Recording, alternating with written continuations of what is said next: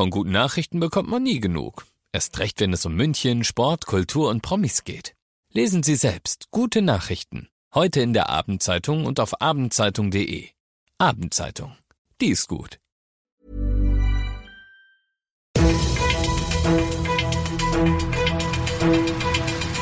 95 5 Charivari, das München Briefing, Münchens erster Nachrichtenpodcast. Christoph Kreis und diesen Themen.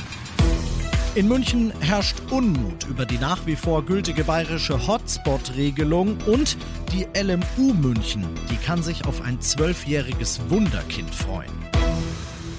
Schön, dass du bei dieser neuen Ausgabe wieder reinhörst. Ich erzähle dir in diesem Nachrichtenpodcast ja jeden Tag innerhalb von fünf Minuten alles, was in München heute wichtig war. Das gibt's dann jederzeit und überall, wo es Podcasts gibt und immer um 17 und 18 Uhr im Radio.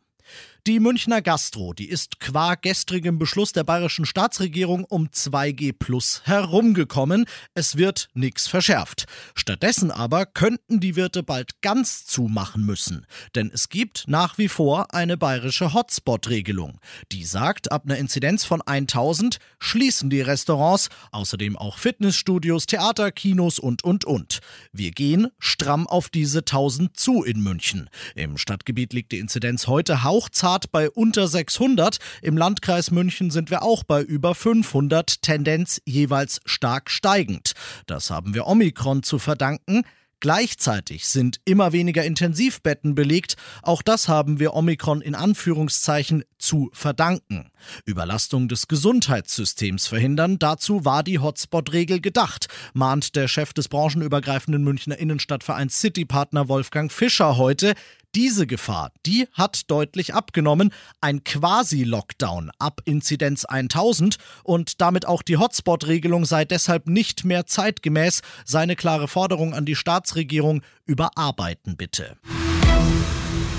Du bist mittendrin im München-Briefing und nach dem ersten großen München-Thema wenden wir uns zunächst mal dem zu, was in Deutschland und der Welt heute so los war. Erstmals in seiner noch jungen Amtszeit musste er heute auf den richtig heißen Stuhl.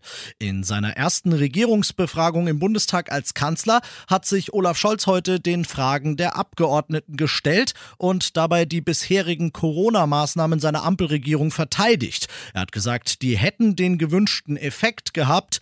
Nebengeräusche der unerwünschten Art gab's auch. Charivari-Reporter David Riemer. Nach nur wenigen Worten unterbricht Bundestagspräsidentin Baas Kanzler Scholz. Grund ein Protest der AfD-Fraktion. Die Abgeordneten halten verbotenerweise Schilder mit der Aufschrift Freiheit statt Spaltung in die Luft. Dafür kassieren sie eine Ermahnung, Scholz kann die Regierungsbefragung fortsetzen. Darin geht es inhaltlich immer wieder um Corona und die vom Kanzler gewünschte allgemeine Impfpflicht im Kampf gegen das Virus. Er hofft auf eine zügige Beratung im Bundestag, er hält die Impfpflicht nach wie vor für notwendig und werde sich aktiv dafür einsetzen, sagte Scholz. Peace. Der 20. Mai 2020 könnte ihn in letzter Konsequenz dann doch noch sein Amt kosten.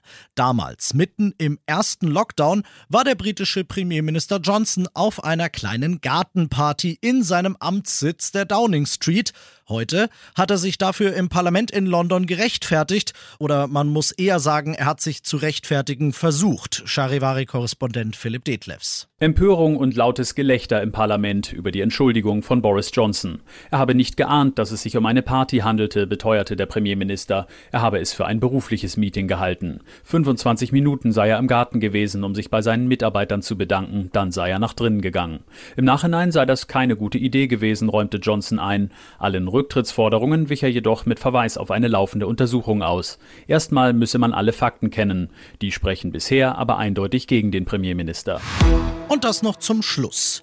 Nimm dir kurz eine Sekunde und überleg, was du mit zwölf gern gemacht hast. Bei mir, für meinen Teil zumindest, waren es der Bolzplatz und Taschengeld für Comics raushauen, so Zeug halt. Kein Thema ist das für Laurent Simons, der halb Belgier, halb Niederländer. Der ist jetzt auch zwölf und er will mit seiner Zeit was ganz anderes anstellen. Er will, wie er heute erklärt hat, an der Münchner LMU sein Physikstudium fortsetzen. Ja, fortsetzen. Einen Bachelor mit Auszeichnung hat er seit Sommer nämlich schon in der Tasche.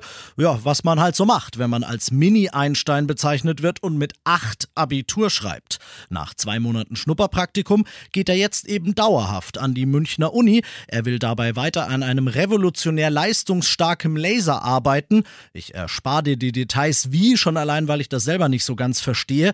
Aber jedenfalls kann dieses Ding am Ende im Optimalfall Darmkrebs in einem ganz, ganz frühen Stadium schon erkennen, weil Laurent, der studiert nicht einfach nur mit zwölf Physik, nee, er macht's laut eigener Aussage, weil er Leben retten will. Ich bin Christoph Kreis, ich bin schwer beeindruckt von diesem Jungen und wünsche dir einen schönen Feierabend. 95.5 Charivari, das München Briefing, Münchens erster Nachrichtenpodcast. Die Themen des Tages aus München gibt es jeden Tag neu in diesem Podcast. Um 17 und 18 Uhr im Radio und überall da, wo es Podcasts gibt, sowie auf charivari.de.